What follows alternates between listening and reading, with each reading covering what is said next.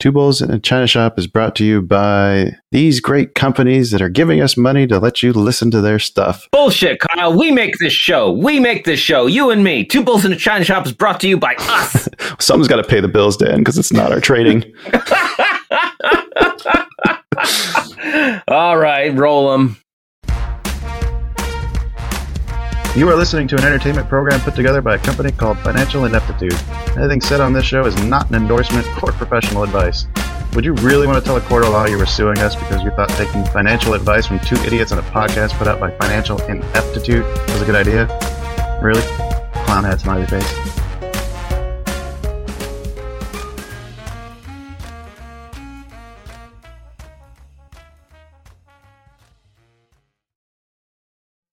Those are easy well, too. hello and welcome, everyone. Welcome to another amazing, adventurous episode here in the China Shop. Get on inside. I'm Shopkeeper Dan. With me, as always, is Kyle, creator of FinancialIneptitude.com. How are you doing today, Kyle? Uh, I'm feeling a little embarrassed. I mixed up the times in my head and now wishing that Musk had already bought Twitter so we can get that edit button. oh, you, you you sent a tweet about the time? No, no, it was a DM. I don't know if Oh, okay. I don't know if his plan is to help make DMs editable too, but hopefully that's that's coming. Yeah, you, you send a lot of questionable DMs you'd like to change later after the fact. Just to That's make me look hearing. stupid. Oh, wow. Okay. What a weird start to this journey. We are joined today by the lovely folks from Designated Quizzers, Jason and Lisa. How are you guys doing today? Oh, I'm doing good. I'm actually having a pretty good day. I got to go to Walmart and spend uh, money oh, okay. Everybody's favorite pastime. for stuff I don't need. Got to see inflation in in action.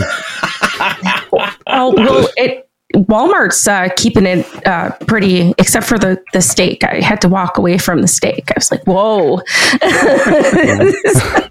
Well, actually, the inflation may not necessarily just be an increase in prices. You have to look at the package sizing too. Yeah. Mhm. Like I noticed that the same litter that I get for our cat, it the box like shrunk by like four pounds, Yeah, Wow. seemed to- even though the picture didn't quite look the same. It's like so they're they're figuring out sneaky ways to to pass the costs on to us. Oh, yeah. Uh, mostly it's through portion sizes at this point. Yeah, I've seen that strategy happen for uh, the last couple of years, and uh, even at the grocery store with bread and everything. And I'm good as well. I'm Jason, so thank you guys for having us. Uh, man, what's the other one that always drives me nuts? Uh, the peanut butter with that stupid concave bottom. Oh, Like that doesn't help you get the peanut butter out. That's just a way of screwing you out of peanut butter, that actually Yeah. makes getting the peanut butter out worse. I Right. think. right? You need one of those special spatula things. Or or what's the other one? The stamps on the candy bars. Like they're just screwing you out of chocolate by putting that Hershey's logo in there. Oh, well, I never thought about that. Mm-hmm. That it's a fraction of a fraction, but it makes sense. It's like, you know, when you stamp Hershey's into Yeah, multiple candy bars or you cave in the bottom of mayonnaise you're jars. just paying. You're just paying for air. Yep. Just saving, yeah. Welcome to beginning investing. How they get mm-hmm. you. this is why you should be scared of everybody. Right. Speaking of Caveat emptor. speaking of beginning investing, uh, Jason, uh, it sounds like you're the one that has a little bit of experience. Lisa, you're a complete beginner, if, if I understand things. Yeah. The most I've done is I've, I've, uh, made Jason sign up for Acorns a while ago, and all that did was get us a boat. So that's a true story. Wait. Got you a boat? Well, yeah, not- because we saved all. All we really did was save money in an account that wasn't our bank account. We really didn't Oh, get any extra from that. It just, in fact, I think we probably lost money with the fees. who fees and inflation. Yeah, exactly. exactly. Jason, what about you? What's your experience? Yeah, so I mean, I, I, you know, it's limited. Um, you know, back in high school, I learned how to how to you know somewhat read charts, and and again, that was thirty years ago. So I'm sure that I'm sure that the concept is the same, but I'm sure the tools are different. Um, you know, I've had a couple 401k accounts, um, you know, through through work and all that, but really nothing. Uh, you know, on individual stocks or anything like that, and that's you know my level of interest is trying to figure out uh, you know if there's a better way what it is how to do it um, efficiently so that i can you know uh, actually not uh, a be terrified and b you know give up um, Mhm. yeah, and and that's kind of the summary of of me. All right. Well, are you ready to be rich? Oh, Oh, there's another button for that, isn't there? No, j- just kidding. The- You're on the wrong show if you're ready to be. We're more like the the Tim Taylor of investing. Like we try to show people what not to do, okay. but in the process, we have learned some shit. We got the theory down, but the execution, you're, you're gonna you're gonna get some wild results. I'm just curious, Jason. What did they teach you in high school 30 years ago? Because they didn't teach me jack about investing Yeah, or charts. I it was it was I, I Technology. do, no, no, I do remember it. I and- remembered being taught it in technology. Oh technology. God, technology. Yeah, it's I weird. remember like it was the you know it was really what it was was the um it was the uh I, I think it was more how to watch the market and and when the and here we go now here's where I you know where the high points were where the high sell points and the low you know like the upside down the, the line was at the lower part of the, the the cross and the other one was like, something along those lines so Were they teaching moving averages? Maybe that's what it was yeah I'm gonna go with that that sounds great I mean, Oh, it was wow. moving averages they taught me Was was this was this uh, economics class, a finance class? Like what what what class were you learning this in? Um, again, it was 30 years ago, so I remember very little of it. Okay, okay. Um, but um, I want to say it was maybe it was math. Uh, it was, or, you know, math, just regular. Maybe it was economics. You know, now that I think back, it might have been economics. Uh, I never took economics, and I swear to you that I specifically remember the teacher and the class and wondering why, yeah, why our teacher, our technology teacher, was teaching us. Well, I got none of it, by the way. I completely failed. He was like, get the newspaper and and flip to this page, and you know that's where all the And uh, yeah and i i it, like for me in numbers and math i'm i'm horrible and so it was terrifying to me i did not understand it at all and that's why you're buying those damn Hershey bars with the holes. in them. yeah but i remember it Goddamn holes. yeah distinctly it was it, it was technology and i have no idea why it was part of it but it was Sounds Mm-hmm. like budget cuts. Right. i don't know they ran out of wood electricity was high in the in the 90s Right. All right. Well, where should we start, Dan? Oh, I think we should start on uh, uh, what they possibly would want to learn to to utilize stock knowledge. I think the first thing you have to understand is like what the actual markets are, right? Yes. Have you heard the term competitive auction before? I've I've heard a lot of terms. So yes. Oh, okay. Um, well, not those, but yeah. but yes, I have heard that one. Have you ever seen an actual auction take place? Yeah, Mm, no. Like uh, you got the guy who's out there calling, like, "Do I have 100? Do I have 100?" Oh yeah, that kind of yeah, sure, sure. In yeah, movies. yeah, of. No, So- I've- not in person. Yeah. If you think of the marketplaces, like that's that's kind of what's happening. You know, you've got bids and asks. You have a buyer and a seller. You've got somebody that's trying to sell this product, and then you have people lining up trying to buy the shares of this company. Or in like the case of a auctioneer, you got artwork, right? right.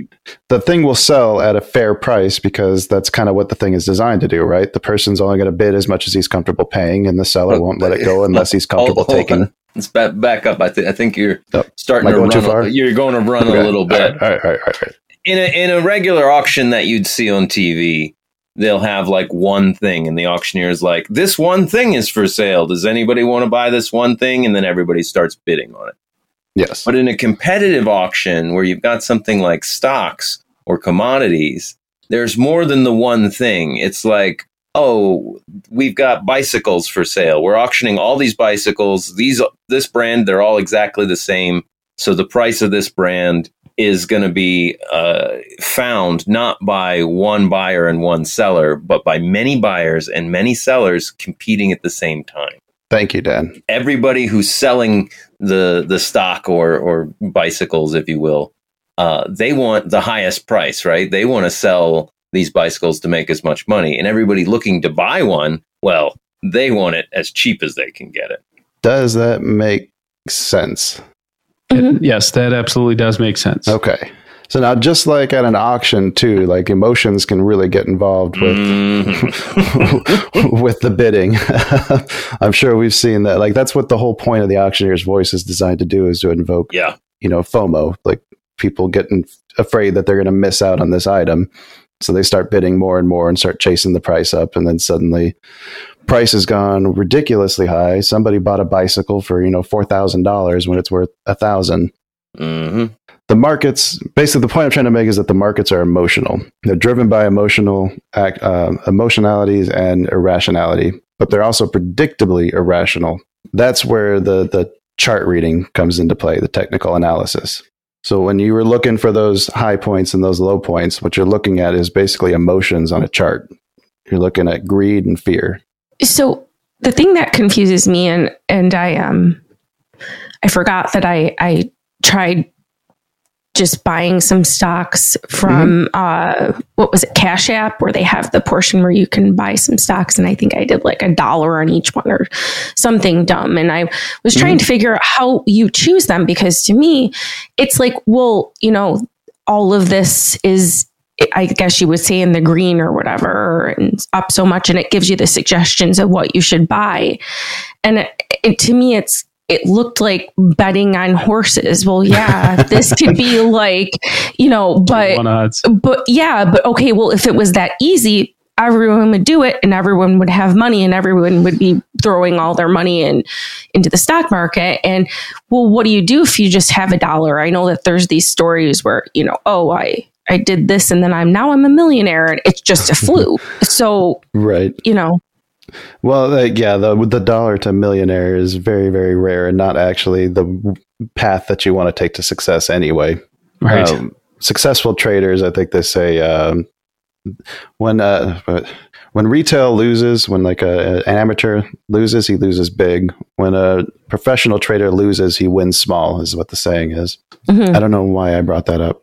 All of a sudden, I'm just talking to talk now. At this point, sorry, I lost my train of thought. I was waiting for you to tie it together. So the, really, if you're if you're trying to pick individual stocks, it's a lot riskier than if you're trying to just invest in the market or an area of the market. Yes. So so knowing your own goals really informs to me what what you want to look for to be learning. If if you're looking for like I want I want to take this 100 bucks and I want to trade it, I want to I want to grow it riskily with high risk, then yeah, there's there's some ways to look for and find stocks that have a higher probability than others. But for most people, the the way to go is to dollar cost average into the market itself. Or a specific sector. Yeah, specific stuff. Like I like pot stocks, so I might dollar cost average into some pot ETFs, some marijuana ETFs. oh, you're going to get Jason there because Jason's trying to build a business. So Okay. Are you familiar with ETFs? Um, no, It was not, the not pot really. thing. So Yeah. essentially, yeah, not ETFs, Kyle, but marijuana. but uh, no. So what I what I heard from you there was essentially um, very similar to what what we know to be the 401k uh, you know arena is you know invest in a in a a pool as opposed to you know a single drop is what is what I'm hearing. Um, that's more, yeah. If you're if you're if you don't have the time to dedicate to to looking at charts like every day of the week, then yeah, that really is the best path to go. Pick a sector that you like, and then dollar cost average into it, because then you don't have to worry about trying to pick highs and lows. When you're dollar cost averaging, you're buying the lows and the highs, and then over time, you know the markets have an upward bias, right? What's Mhm. the the average return is something like ten percent per year over the last twenty years. Uh, this year, maybe not so so much, but ten percent minus inflation. yeah, that's the number thrown out, uh, thrown around. I- I have a question, and Yep. and because I'm so, I, I- I just don't know anything about this at all. But the one thing that I um, always wonder is, isn't how do you know what the rules are of selling? Because you can't you can't just like sell and right away or what right isn't there like a period of time you have to hold on to this the, the stock before you can sell? That all comes down to the taxes that you want to pay. Okay. Like for an individual stocks, like if you don't hold it for more than a year, you're going to be taxed at a short term uh, tax rate, which is basically like ordinary income. But if you do manage to hold it for over a year, then you're taxed at long term capital gains rate, which is much, much cheaper. That's why everyone says that rich people aren't paying their fair share because they're all their assets are tied up on like the stocks of the companies they own. So whenever they sell them, they've been holding them for decades Oh. and they're paying a super cheap rate. Oh, I didn't. Yeah, I get it. Wow. Okay. And it's a super hard thing to tax because the thing has no real value until you actually sell it. You have no idea what it's going to be worth tomorrow. Uh, Well, it- hold on, Kyle. It has no real value until you go to get a loan, and then all of a sudden it's an asset with value. That is an excellent point. It's got value, just not to the tax man. right. It's a Mhm. tricky. It's a tricky subject. Yeah. Well, no, it's designed to be tricky because Yeah. it makes it easier to exploit. hmm Sorry. Sorry, So I- tangent. Oh, I have one more question, and and then I'll let Jason say something. But this is going to be dumb. But uh, I want to know how. What is this that people go to jail for when they do insider trading, like Martha Stewart? What does Mhm. that mean? That means that you are making trades on information that is not publicly available. Like if you had a friend that worked at Apple and then he called you up and said, "Hey, buy Apple stock. The earnings report's going to be amazing." Oh, Yeah. The they we we just had uh, some engineers, some software engineer, uh, get uh, put in prison 'cause- for insider trading Netflix. He had access to the Netflix subscriber data oh, before the public did. hmm So he was able to call up his brother in law and his brother and tell them, hey, the subscriber numbers are better than they thought. Buy some call options. Hey, the subscriber numbers aren't as good as they thought. Buy some put options. wow. How do you get caught at that? Like, how does it even happen? they That's a good bugged? question. no. They particularly got caught because the brother and the brother-in-law didn't make any losing trades. They only were trading Mm. Netflix and they always won. And the brokerages themselves started the investigation and blew the whistle because even the best traders in the world, you're gonna you're gonna have some losers. It's, it's Mhm. just, just a fact. But it, it is hard to catch. It can be hard to catch. Hmm. So Good even, questions, Lisa. I like this. Yeah, good stuff. even Warren Buffett loses sometimes. That's right. It does. That's right. I, w- I once worked for his company. one of them, one of the many, many, One of the- many companies. Was it. Geico? no, it was the Buffalo News. It was for uh, um, what was this company that he sold? Berkshire. Berkshire Hathaway. Hathaway? Did he sell it? not- No, no, no, no. No, he sold the it was just- Buffalo. I'm was just a sorry, he sold the it, Buffalo News to another company because it wasn't worth anything anymore. I just had the wrong info there. Are any newspapers worth anything these days? No. Uh, Jason, what about you? You got uh, any particular burning questions? No, I think back to back to where we were. I think you know, I just uh, you know, my questions are really more uh, strategy based, and and what's your you know what's your you know what your guys' experience and opinions are as as to you know how much um, you know how much time uh, you know is needed to be you know somewhat proficient in it. Um, you know, just the basic strategy on you know that and and you know there, you had sent me you know in in the email conversation we had a you know options and stocks and, and I'm not familiar with options. So, you know, just, just kind of that basic, you know, knowledge, uh, that, that, that maybe I can take and do something with. Let's come back to options uh, in a minute. Let's let's start with the time.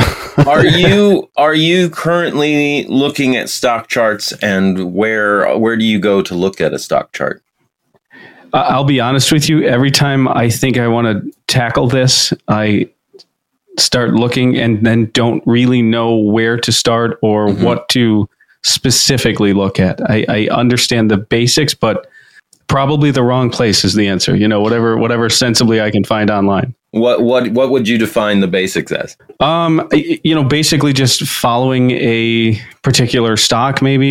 You, you pull up the chart and look at it and try Yeah, to make a decision yeah. based on what it looks like Right. Uh, what's the most recent chart you looked at? Geez, I don't know. It's been a few months, so Do you have a favorite company that you like to keep tabs on? Not necessarily. You you're always mentioning Apple. Well, everybody Yeah. mentions Apple, but no, not necessarily. What I've what I've started to learn was that that you know there's there's hidden smaller companies that you know a lot of people talk about, but then there becomes that guess of which one's the next Amazon. You know what I mean? Because you know, yeah, sure, Amazon Okay. had a eight gazillion percent you know return if you had bought stock back then, but sure, a lot of people have bought a lot of stock that they thought was going to be Amazon and didn't turn out to be Amazon. Uh, that's Yeah. where that diversification comes in play. But that's that's why Dan was talking about sectors. Like I th- one of the guests that we talked to recently, uh, the creator of the Skydle tokens, he used to run a hedge fund, and he's he was convinced that space is going to be the next trillion dollar market. hmm huh. So if you subscribe to his belief, then you'd want to be loading up on pretty much any ETF that's involved in the space sector or picking out like a basket of like all the different stocks that you can and then investing in a little bit in all of them. Yeah. These six space companies, of these six, one or two of them will be huge. So you Oh. diversify into into those. So you can try to do like your own ETF is basically what you're doing in that scenario. Uh, but that and that takes a lot of research because then you're researching not the six, not just the six companies you pick, but you're going to be going through you know many more to weed out the ones that you don't think are going to be worth it. That's it's called fundamental analysis, and it's mm-hmm. a lot of people's full time job.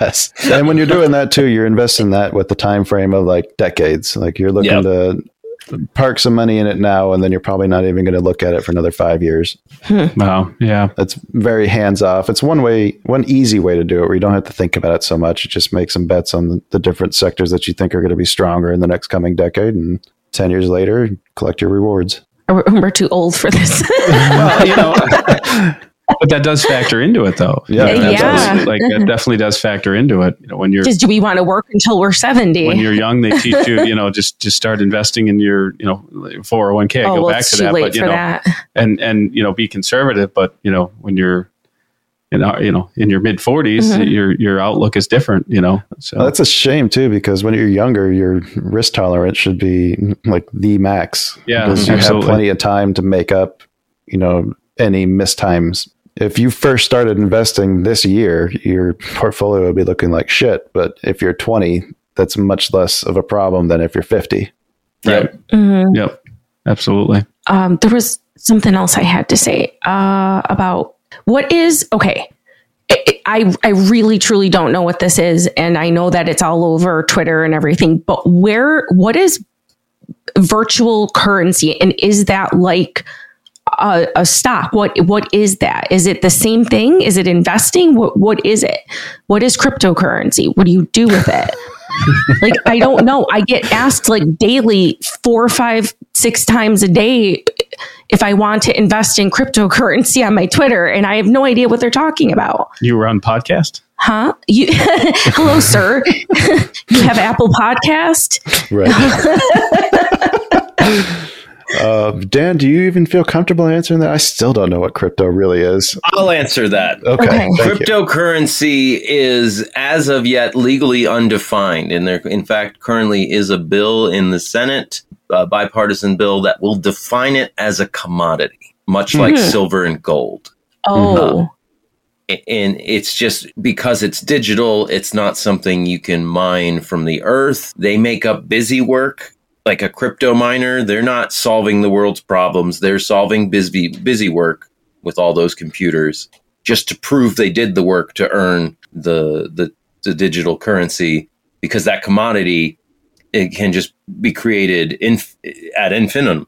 You know, you can create as many as you want because it's Mhm. digital, right? I guess it would be how much hard drive space.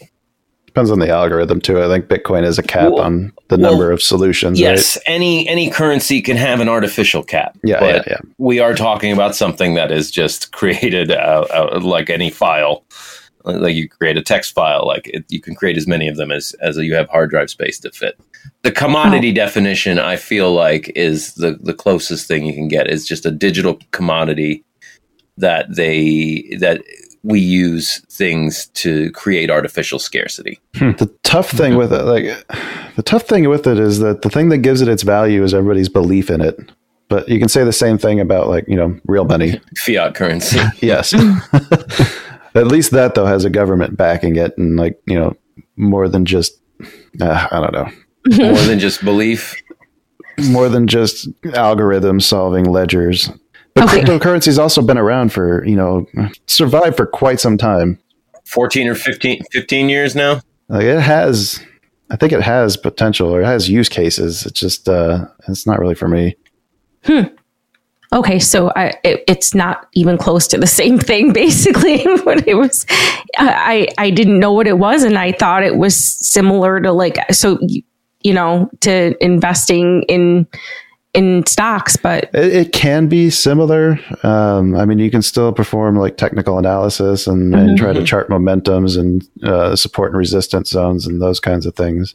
But uh, if you want an easy way to start, I would stick with you know blue chip stocks and then practice on, Yeah. on those Yeah, because the- even if you're wrong, you're not going to lose much. Yeah. And the big difference too is is a blue chip stock makes money because the biz, there's a business involved that's doing a thing, Right. either selling a product or a service of some sort, and they've got earnings. Whereas like Bitcoin, there's no Bitcoin earnings to, for you to get a dividend on.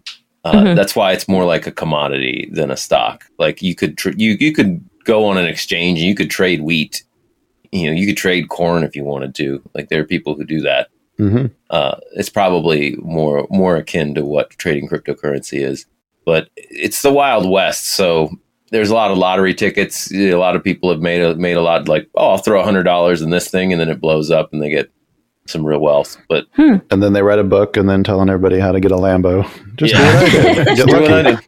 did. Yeah. Yeah. Buy these lottery. Win the lottery. Why don't you just win the lottery? Yo, How hard is that? Come on, guys, get Roll with these it. dice. we, we can just drive five minutes to the casino. It's about the same thing. It is kind of the same concept in a way. Although at least you sometimes get to redeem it for less. For, mm. it's yeah. not all or nothing like the casino is for me. Yeah, well, Watch me turn this hundred dollars into nothing. Into dust. that's about yeah, that's And- about where we're and I'm- at when I'm- we go there. Uh, Claim dust as a commodity now.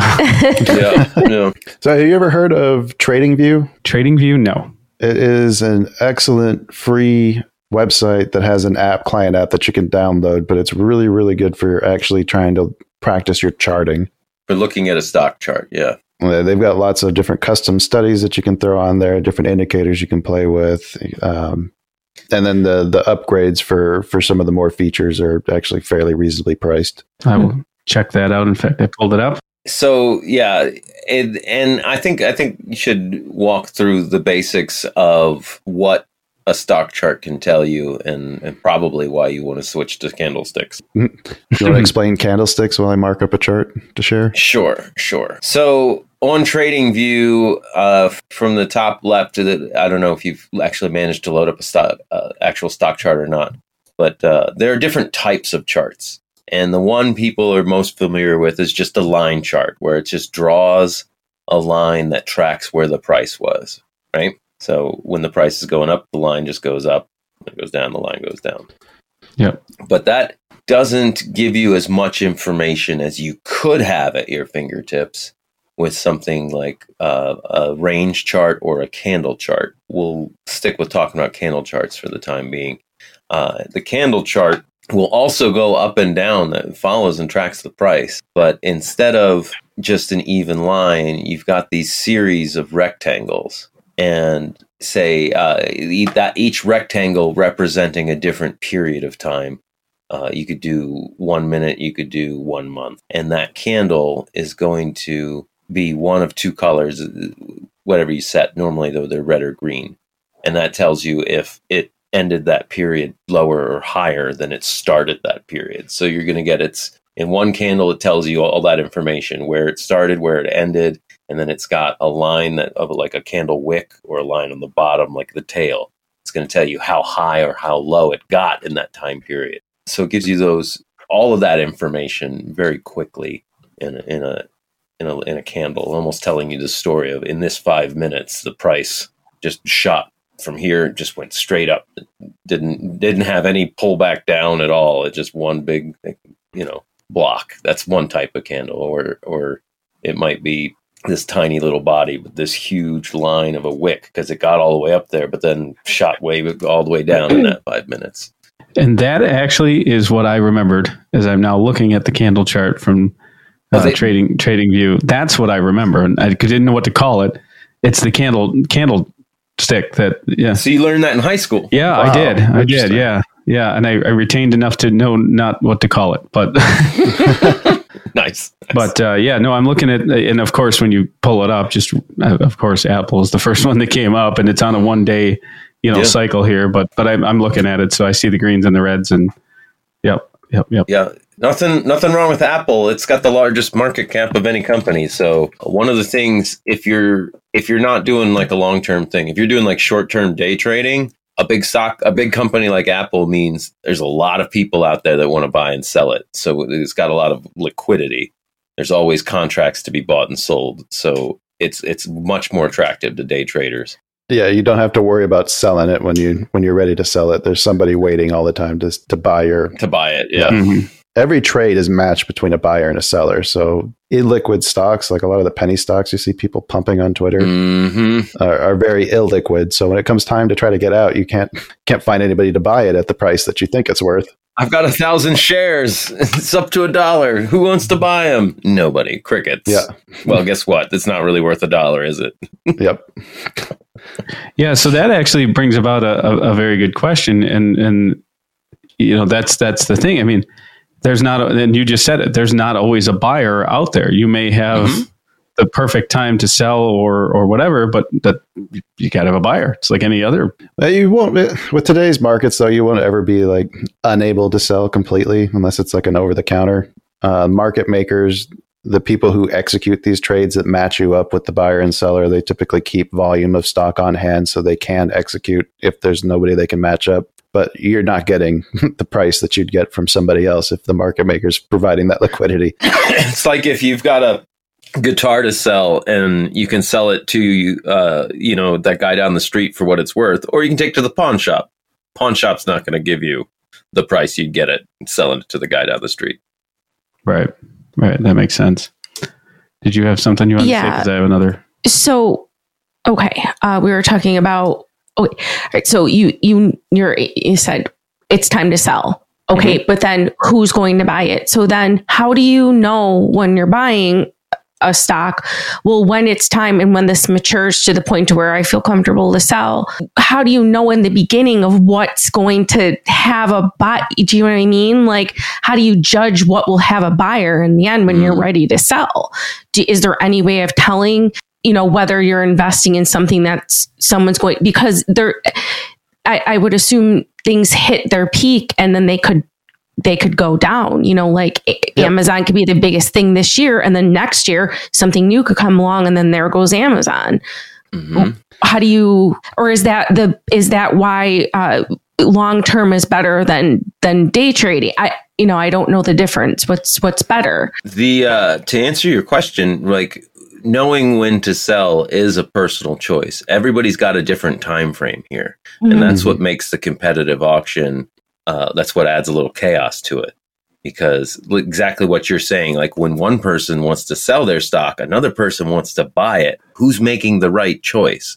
Well, it's up to those individuals to be to know if they've made the right choice or not. Is it uh, is it going according to their plan, strategy, and goals? So if if I'm a day trader and I'm trading this some pot stock, I want to get rid of it because it's not going my direction right now. But somebody Mhm. else who's like, I'm long on the pot industry and in 10, 15 years it's going to be huge. It's it's right to buy for them today, right Mhm. now. They want to buy my shares at whatever price it is. They don't care. Give me more. Give me more. Uh, so only you know whether it's it's the right time. But if you're asking like, how do you know that Amazon turned the corner and their stock is is going to be going down now instead of up for however long? That's where structure comes into play. Technical analysis. Yeah, being able to define structure on a stock chart, it would give you a point on that chart to say if it gets below here, I want to sell and wait for it to get either just be done with the stock or wait for it to get back down here to get to buy back in. okay I just shared a link in the chat box for a chart that is this is uh, British Petroleum BP. It's a weekly chart, and then the red lines are the highs and low point lows of the impulses, and you can see very clearly market structure right here. Yes. And this is what you'd call a bear trend because the highs are moving lower and the lows are continuing to move lower. hmm So if you're actually long BP, where it's at right now is not too far from where you should be looking to exit it because it's hitting a resistance point or getting close to resistance point of where it's going to start continuing the next leg down. hmm And I I remember that too. That was the other thing that I actually remembered is, uh, and you you're putting terms to, you know, to these items, uh, but the the the resistance points and all that where there's those peaks, and you know, so I could see that's that's the impulse, and then back down. I, I see what you mean, Mhm. but the overall trend is is headed downward. So, you know. What is the time frame on this? Oh, this is a long term. These are Okay, weeklies. yeah. Each each, uh, Yeah. Each candle, candle is is- a week. One week. Yeah. Yeah. Yeah, and this is this is dating way. So this, so in other words, this is saying way back in 2002, uh, you know, to now 20 years later, overall, this has been a loss. This has been very bearish. But if you were buying on these dips and selling at the peaks, you can still make money even on a bearish trend stock. Right. Uh, Hmm. That's where the time frames that Dan was referring to come into to play. Oh. The the extreme long term investor probably shouldn't be holding this stock because Right. unless he's buying it at these lows, anticipating it to turn around at some point. But and you like like uh, like your point of Amazon. At one point, uh, Lisa, at one point, British Petroleum, you know, they were just some big oil company, very successful. Like back uh, 2007, you know, they were up to like 76 dollars a share. I don't know what that analysis would be, but I'm certain there were people out there looking at British Petroleum as a business and a company and how they behaved and what they were doing, and they were saying, you know what, these guys, uh, they'll never get better than they were two months ago. Hmm. Uh, we talked to uh, uh, some a guy Ross over at Changebridge ETF. They're short IBM because on their fundamental analysis and what IBM's business share is in their in the different places they compete, they they feel like IBM's just positioned to do a little bit worse every earnings call. Hmm. And if you load up IBM's chart, you know there that's what's happening, right? Like it's the the, the two different uh, methods of analyzing a, a company's stock. What, what what Kyle just brought up, the, Mhm. the technical analysis, finding those highs and those lows, and saying like, oh, if it gets to here, then I'll do I'll do this. But then there's also like, oh, wow, AMD is pushing really hard to be the best processing chip company, and they're doing all these things to to get there, and I I believe in them, so I'm going to start buying every dip. Uh, that's that's the other thing, and when you combine the two, that's probably the most effective. But usually, uh, you only got time for so much. yeah, You know, you only do so much with your time. Yeah, yeah. so they, did they teach you how to draw support and resistance lines on those charts thirty years ago? Um, perhaps. That's a very simple thing that you can do if you're looking for something to start practicing to try to get familiar with charts, and that's just drawing lines connecting three points or more. Yeah, I'm staring at the BP one and I'm and I'm absorbing this so I can see that by trend every, you know, two ish years there's a, a growth well maybe two to four years there's a there's a growth, but then that that that high point takes another, you know, year and a half. So it's like a it's like a two to four year cycle every every every one of these steps, it seems. Right. hmm Here's the crazy thing. So this is this is where technical analysis the there's more to it than just throwing some lines on there. You need to start with the weekly and then move work your way down the different time frames Yeah. to try to find where all those support levels start to combine. Like if I show you the same chart on the daily from 21, It's probably going to look really bullish. what's the term? Markets are fractal. Markets are fractal. Yes. Yeah, I see twenty one. So here's that same chart, but starting from November.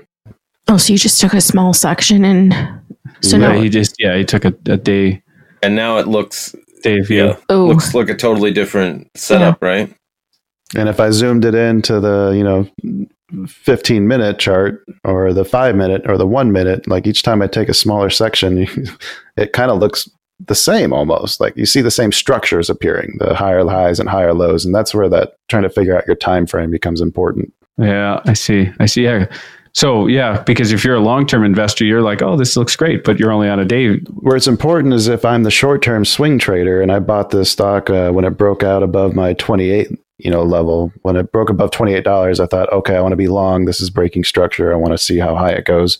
I didn't have that weekly level showing me that there was a previous high at 36 then well now i at least have a price target. Like i know that long term investors are probably watching for this to to to add to their short positions for the next continuation leg lower. Uh, like as a short term investor you need to know where the long term people are. The long term people don't necessarily care about anybody else. Yeah, Yeah, that makes sense. for sure. knowing your time frame is very important but also being aware of what the other time frame people are thinking is you, you got to be aware of both i guess I'm trying to say Right, right. So, so in terms of, so uh, most people are in, in the long game. Am I am I correct in saying that, or or is that just what I perceive and that's not accurate? i would say yes but that's because that's just the way the markets are biased the markets markets Yeah. have an upward bias and and most of the market most of the money in the market is is playing long games like you've got like a lot of hedge funds that- where like pensions will get invested in and they're not they're not being traded so actively Oh, I see. Where that, okay, that makes sense. Ex- What's a hedge fund? I don't. I've heard that. I don't know what it is though. There's a little blue guy that spun around, collected He- rings. he just yeah.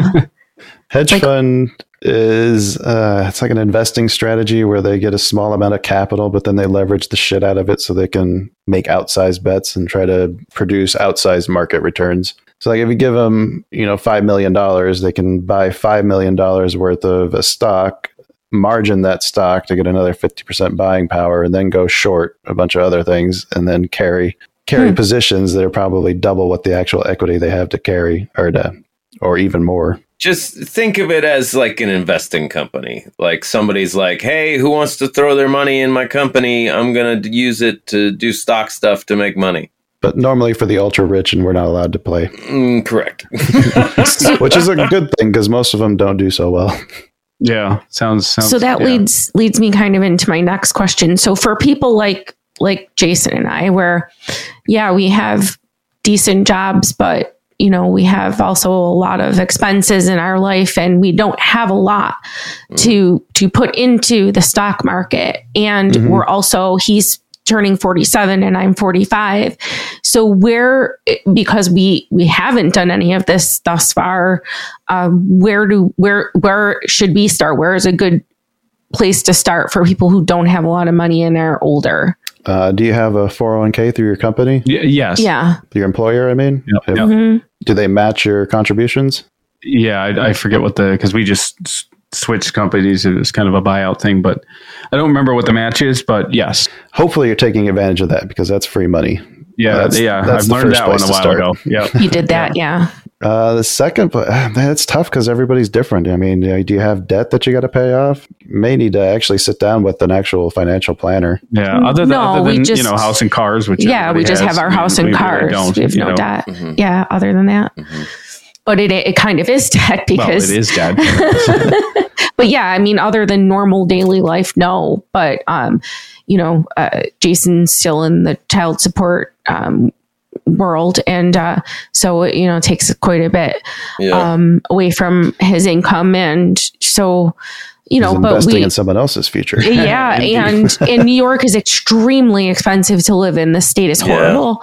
So y- you know, um, I just so it, re- lim- it limits your it limits your extra funds. yeah, it really, really is- does. So that's what we're kind of looking for. Will the little funds we have, what do we do with it? You know, there's there's no easy answer and it's literally the the only advice we can give is go see a financial planner and talk to about all of your specifics with them Mhm. if Right. it if it were me i like picking industries i believe in like like the marijuana industry like i don't think it's going away i think it's going to be way bigger in 10 years than it is right now Mhm. so it would be take if you know again if this was me i'd be taking it what little and i do do this what little i can get and i'll buy you said Uh, doo doo I said, ah, ding, ding, ding, ding, ding. Yes, the magic word. Yay. Okay. Uh, you know, dollar cost averaging, like every, every paycheck, I might put 20 by $20 of YOLO, Y-O-L-O the ETF that's got a basket of marijuana company. And then doesn't matter if it goes up or down, I'm just putting the same amount, that small amount, just put it in and put it in, put it in.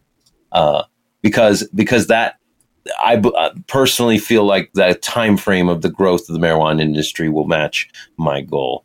Uh, space is a, is another one like to, to I would personally look at. Really, the spy is another. Just just buy the spy. But you can also right now, like because we're in a bear market, it's I, I tell my nieces and nephews like this is a gift. Start buying the spy or the Nasdaq, uh, dollar cost average. If you start now, you're going to buy it all the way down. When it gets to its lowest, you'll be buying it, and then when it hits and starts going back up, you're going to be doing just fine. Mm-hmm. So, am I correct in saying that the Nasdaq and the Dow Jones and all those those are essentially sectors? Is, is that correct? Those are indices. Okay. Indices, but but indices. But they kind of make up sectors. Like the Dow Jones is an industrial mega cap. It takes a look at 30 industrial stocks. Although Salesforce is part of that, so I'm not sure how that really works. The S and P is mid cap, 500 companies. Um, the Qs, the, The Nasdaq, that's tech stocks. a lot of So, tech. Yeah, mostly the tech sector on that one. So yeah, those are like the three main indices, and then tho- that's one way you can do it. Uh, but there's also like specific arms of like the spy, if like you want to invest in like the financials or utilities or or technology. technology. Yeah, Right. Uh, they they have different funds that make up uh, all the components of the spy too. There's like twelve of them. So I have to tell you something about New York with our, our marijuana industry here. So it's now um, in New York State um, legal to use and carry, and it's decriminalized. And they're in the process of deciding uh, what the legalities are of selling recreational marijuana. Now, in Buffalo, in Buffalo, New York, well, Western New York, um, medical's been legal for quite some time. Um, I think that New York City, you can now sell it. Um, oh, I'm not sure about that. They may be doing the, you know, trade for a donation thing still because there's that gray area, wh- which is what how the reservations an hour away from here are getting away with it. Um, and also, they really don't have to follow the uh, county's rules, or whatever county they're in.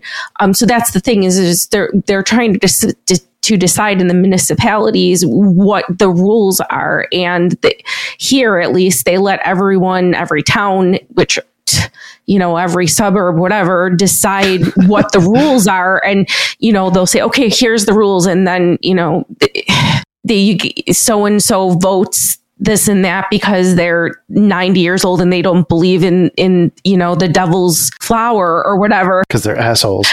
you know, so, so that's just how it goes so it's gonna it's going to happen Yeah. soon The but we just line is it was supposed to be in january He said the bottom line is though Yeah. that's that's a long term. Yeah, so- it's becoming accepted, and therefore there- there's, there's well there's- yeah but especially like in new york state because it's Yeah. it's going to be huge here you know um it- is is that the best thing to buy right now probably especially because new york's on the cusp of selling it you well, know the industry is worth 61 billion and Uh, it's yeah. expected to be 100 billion in five or seven years or whatever Oh, is. So you don't need to sell me on the pot industry. right.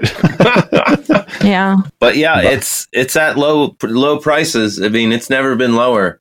So it's like if your dollar, especially yeah, dollar cost averaging, like I think now's a great time to start. Oh, yeah. Well, because no, so okay, I get, I'm, I'm getting it here. I'm getting it. So now it's affordable right now. So buy it now, and then when it blows up, If you're dollar cost averaging, Yeah. the best way to think of it psychologically is you are Smaug the Dragon and you love gold. Gold is your ETF that you're buying. Mhm. Smaug doesn't give a shit what the villagers say the cost of gold is. You ask Smaug, do you want more gold? The answer is yes.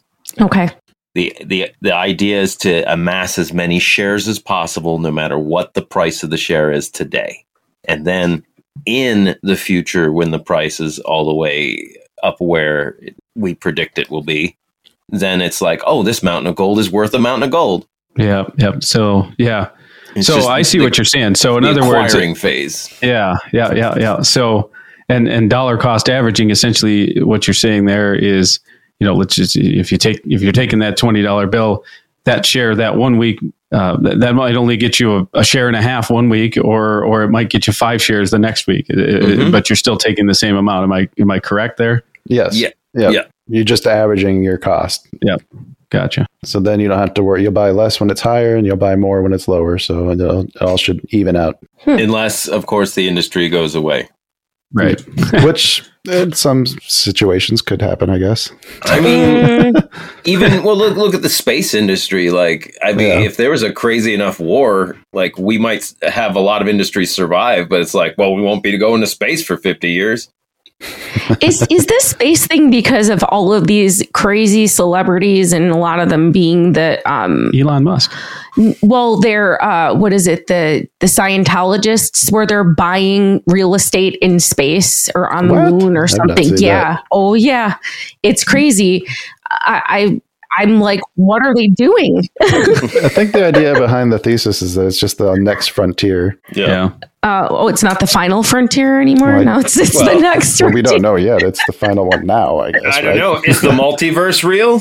That could be Well- the next frontier after space. Apparently you're only going to be able to afford space uh, you know if you're if you're a celebrity or you're rich and the rest of us are just screwed we'll be back here on earth Yeah. So how much did a TV cost when they first came out? oh Yeah. Yeah. Yeah. Everything everything has a way it's yeah. The rich And- and- get first crack at everything, but we like it that way because new things can be dangerous.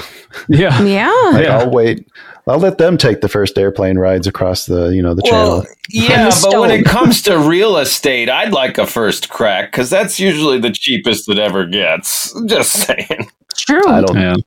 I don't know that you can buy real estate on in Spain. I think that's all common. Yeah, nobody nobody owns it Nobody yet, owns right? it. Yeah. Who are you going to buy it from? So if, if Scientologists are buying real estate on the moon, they're getting scammed. That's what it sounds like. Yeah. Just saying. they said something about uh, i don't know if it was like nicole kidman was one or i don't i'll have to look it up and i'll send some links I've All right. got a lovely piece of property on Jupiter. I, I'll give it to you guys. You can just have it. yeah. I don't even. I'm like Jason with the with the charts for s- stocks that he learned in high school. I don't remember what planets that we know of that are uh, that you could live on. Well, And Jupiter, he just told is it Jupiter? No, it's not Jupiter. Does Jupiter? d- No, Jupiter's a gas giant. You could not. You could not live on Jupiter. Which one has the the ring of death? Is that Jupiter? That Saturn, you mean? Saturn? Yeah. I, I don't know. One I has like think it's the ring gas around death. it. It's also probably Earth right now. Probably not. Yeah. It's Yeah. it's gas, right? Isn't it like deadly gas around it? How did we get here? I don't know. I don't know. I don't know. The best place to live in space is probably Titan, in my opinion. I'll just Mm. leave it at that. Mm. I if you're if you're referencing something about a movie and Nope. and it has to do with space, it's is Titan a thing? Is that the new no. planet? It's just a moon with an actual astro- uh, atmosphere. Oh, Well, It's the, Okay. the mo- the moon we're most likely to be able to colonize the easiest. oh well, there you go. That's the one to yeah. That's the one to watch. and that's why space is an investment. now. yeah, That's where I'd be buying my property. That's all I'm saying. yeah. It's not on Titan. I don't want it. I don't know. I've got some condos on Ganymede. I'll sell it, sell them to you cheap. This guy's about. He's all about moving product here, isn't he? Yeah, right. Well, that's what I do here in the shop. I move product. Speaking of which, folks, check out the shop online. We got some awesome coffee mugs, t-shirts, beer koozies, stickers, Condos on IO. condos on IO. Yo, we should we should start selling some more like Gwyneth Paltrow goop level madness. Oh God. Yeah. Oh Oh boy. yeah. That- She had the candle, right? The the vagina candle. Of Gwyneth course she Paltrow? did. Yeah, what? I was not aware of that. Look, that's real. she also had the the pure gold va- vagina egg. what? Or was What's it, was the it point of jade? that? Uh, you shove it up your vagina so its healing energies rejuvenate you or What? some madness. Who would want to do that? The girl who And- sells her Ugh. bathwater, probably. Oh, yeah. I don't know. this is so disturbing. How big is this jewel? Is it like uh, romancing the stone, or is it You more know- like uh, like like an earring? It was like fifty thousand dollars, so I did not purchase one. If it's For my jade, vagina. that's pretty big. I think jade sells like three hundred dollars a pound, rough cut. Okay. Well, they sell these jade rollers for your face. It's supposed to take the swelling down in your face if your face is swelled. And, Mm. You know, concept. and people buy them and like you can get them all over the place. They're in every website, in every store. And pe- it's really just rolling a rock over your face. Like And there's now you can take down no. the swelling in your vagina. Yeah. I, I read Roll the it over print your- on the rollers. roll the date over your vagina if you want to, but they say it does absolutely nothing for you. Nothing at all. There's no scientific backing. I can tell you the swelling will go down once you stop using the rollers. That's true. or it's like rolling out your lawn, you know, the big heavy roller thing to flatten out your the the, Might be a the earth. Right. You're just flattening out your your facial earth. Spreading your bruise around. Uh, I don't know, but I think we've uh, I think we're starting to hit that time limit. Yeah. Any other questions we want to hit before we uh, we, we sign off here? No, I I actually think I understand some something now. Yeah. Uh, Shit. Jason, as far as what I'd say for you, if you wanted to learn more, I mean, really, it's just practice. Yeah. Like it's all going to come down to screen time, and there's no shortcuts. You like have, if you want to learn how to like actively trade, you have to be willing to put a lot of time into it. Yeah, I can see that, and um, and and and this was a good refresher for me because I, I actually did remember some of this, and it does make some sense. So I think it's en- enough to spark me to want to try, you know, to really put that time in. There's so much free information out there. I mean, if you ever find yourself getting stuck, just shoot us a message. We'll uh, we'll load you up with plenty of things to to keep learning about. Mhm. I appreciate that. We You love having more people to talk to because the people who like finance uh, love to talk about it. The people who don't know what you're talking about think you're an idiot. Yeah, they, That's they, they don't want to hear it. They Yeah. don't want to hear it. Like, oh, did you mean to talk about stock? charts? Here's why your stock is not going to the moon. yeah. Right.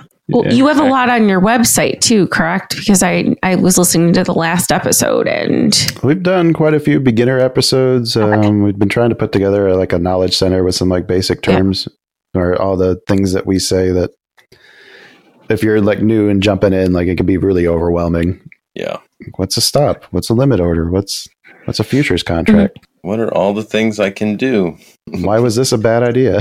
Yeah, All right. Well, uh, before we let them go, uh, you guys want to tell us a little bit about the show yeah. and where people can find you? Yeah, absolutely. Um, the best way that we have lately described the show is to just simply ask if you remember the last time you had a little too much to drink. You tried to ask someone a question, but what you asked came out came out nothing like what you meant to ask. That's designated Quizzers podcast. So it's an Oh, that adventure. reminds me. I have Yes. questions for you guys. oh, Yep. Yep. Just review questions. Lisa, Mhm. uh, we talked about the markets and competitive auctions. My cat Calvin, I wanted to know if you knew what escape act he performed on Dan and I's cross country road trip. oh, you'll probably know this. You're the pet interviewer. Well, I know what what uh, our dog likes on his nachos, but yes, um, but this is about this cat. It escaped the cat carrier and crawled into my lap. No, I Oh. listened to the last the- episode. The Ask a Bull episode. Yeah.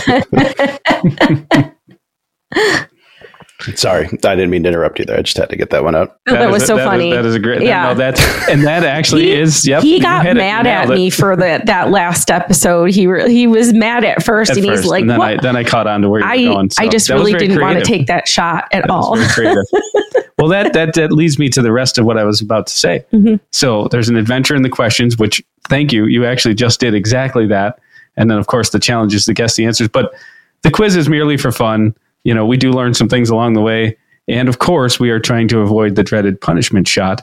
Uh, which is usually a messed up concoction of multiple ingredients and an alcohol that don't necessarily go go together like for instance on the june 9th episode number 29 one of us got stuck drinking a blended drink of tuna fish guacamole cheap cherry vodka and grapefruit juice Oh What's my it called? it was called i feel Oh. sick and apparently wait i can't tell you who took it but it, it was really bad. It was exactly what oh are you, are you giving up the, the show day after a, a night of drinking. we got to work on your marketing skills Yeah, no, it was. Right? Yeah, no, We'll- I mean, we'll, I, we'll just bleep that out. Yeah. Yeah. yeah, yeah. I feel sick. We love consequences, so that's uh, definitely right up our alley. right? Isn't that it? Um, and the rest of our spiel would be, of course, that you know you can find us on all platforms. Uh, I'm Jason. That's Lisa. Uh, new episodes drop every Thursday. Uh, we record every episode on video. I'm trying to get to the point where I can get those up on our YouTube channel. That does exist, but you know, there's not a whole lot there yet. You want to tell them about socials real quick? Yeah. Well, we've been trying that re- this ridiculous uh, Instagram live. We're trying to figure it out, and we'll we're get it. horrible at it. But We'll it. yeah, we've been doing some of that lately, and I, I announced those. I I take care of all of the social media. I make ridiculous videos that uh, I'm still learning um, on our Instagram and uh, TikTok, and I'm most active on Twitter. And as long as you're not selling me your body or cryptocurrency, or uh, you're uh, if, if you're not a podcast pro- promoter, then I, I'm fine with you with you inboxing me. So if you're a podcaster or not, but just don't talk nonsense to me. Wait, so the DM about my penis coin? I've heard you're really deep into that. thing. Hey, yeah, I'm, I'm now selling penis coins. Are you interested, sir? I get called sir so often. Is that Jade? Is that Jade that I just hit? Oh my god! So sick of being called sir. Oh. Anywho, and Yeah. and do we have a website? yes, we do. What's it called? and it's created by you and you did a great job www.designatedquizzerspodcast.com yeah, buy stock in that. yeah no Uh, No, don't do that. but that's us. Yeah. So thank you guys for uh, asking us. Uh, all right, we got to get us scheduled on yours next. yeah uh, absolutely but uh with our our guest episodes you, you just yeah you'll have to listen to our next uh few and see what i do to our uh poor our unfortunate guest guest. All right, Dan, take us home. All right, folks. Thank you so much for sticking around with us. This has been such a great episode. I want to thank you guys again, Jason and Lisa from Designated Quizzers. Uh, check out their website, designatedquizzerspodcast.com. Uh, it's got all the information, or you can find them wherever you get your podcasts. Uh, this has been really great, but we got to close up the shop. After all, we can't stay open 24 hours a day. Not yet. Not until we hire a full staff. But anyway, until next time, happy trades. Bye.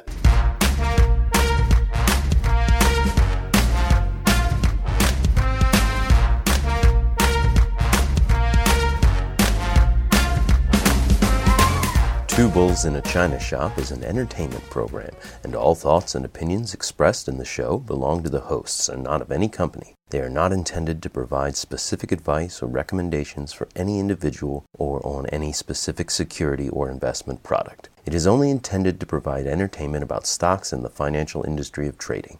If you make trades based on what you hear in this show, you assume all risks for those trades.